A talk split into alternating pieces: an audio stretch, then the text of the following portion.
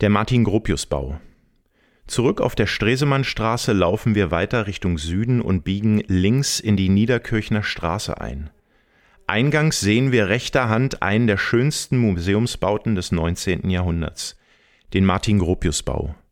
Ursprünglich 1877 bis 1881 nach Plänen und unter der Leitung von Martin Gropius, Großonkel von Walter Gropius, errichtet, diente dieses Bauwerk der preußischen Schinkelschule als kaiserliches Kunstgewerbemuseum.